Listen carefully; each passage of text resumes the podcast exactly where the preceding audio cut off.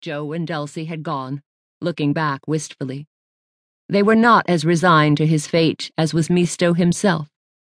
He was weak and tired, yet he seemed quite content, facing these last days of his long and adventurous life. You can't change what is, he had told them. You can do nothing about my illness. I'm lucky to be among those I love. I'm happy to end up here, where I was born, after my life's long journey. This life, he'd said, this life is not the end. He'd yawned and pawed at the pillows. I have known more lives than this one, and I will know more yet to come. But right now, he'd said, flipping his thin tail, now I need sleep. Go, my dears, he'd said, extending a gentle paw. Come back when I'm rested, when the pain meds have kicked in for the day.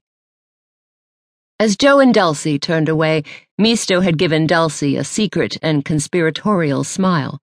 Joe, catching his look, continued even now to puzzle over it, though he had asked no question. He trotted away beside Dulcie in silence as the old yellow tomcat rolled over and started to snore.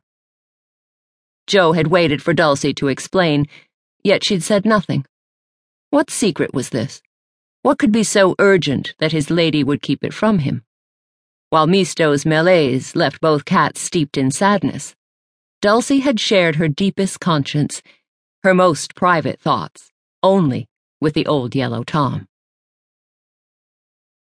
Earlier that morning, before Joe arrived at Misto's cottage, when Dulcie and the old cat were alone together, he'd given her a deep, steady look. Life and death hang in balance now, Dulcie. My life is ending, but you, alone, guard new lives. How could he know that? She had looked at him, shocked, her green eyes wide. But then she smiled. Of course, Misto would know her most private secret. How often did the old cat know what was in another cat's mind, what lay hidden in the past, or even ahead in the future? How often did Misto divine secrets Dulcie could never dream? As the end of my days draws near, he'd said, three bright new lives have begun for you, my dear. Oh, yes, he'd said, twitching a whisker.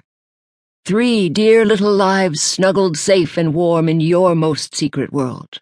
And, Misto had said, studying her, you have not yet told Joe Grey.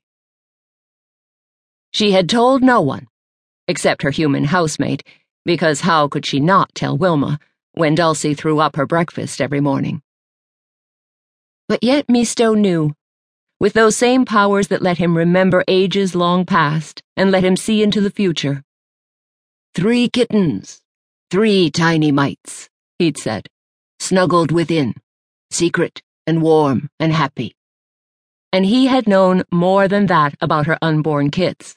He had said, with a faint and ragged purr, Three strong babies, waiting eagerly to be born. Two boy kits and a calico girl. And, he had told her, there is an amazement about the calico kitten. She. But he began to yawn, and before he could continue, the old cat had drifted into sleep, as was often the way since his illness. Maybe it was the medication sending him dozing, or maybe he thought he had said enough. Dulcie only knew that now, prowling the roofs in the cold fog, she fidgeted with unanswered questions. What had Misto started to tell her? What about her girl kitten? What amazement. And though she longed to tell Joe Grey about the kittens, still she didn't know how to tell him. What would Joe say when he learned that new little lives waited within the dark of her sheltering body? Would he want kittens, this tomcat whose very existence was committed to the exciting dangers of tracking human criminals, to the uncertainties of helping the law, of apprehending evil? Would fatherhood hold him back from what he was born to do? Would rallying around helpless babies while burning to chase after human scum only make him restless and cross? Joe Grey was.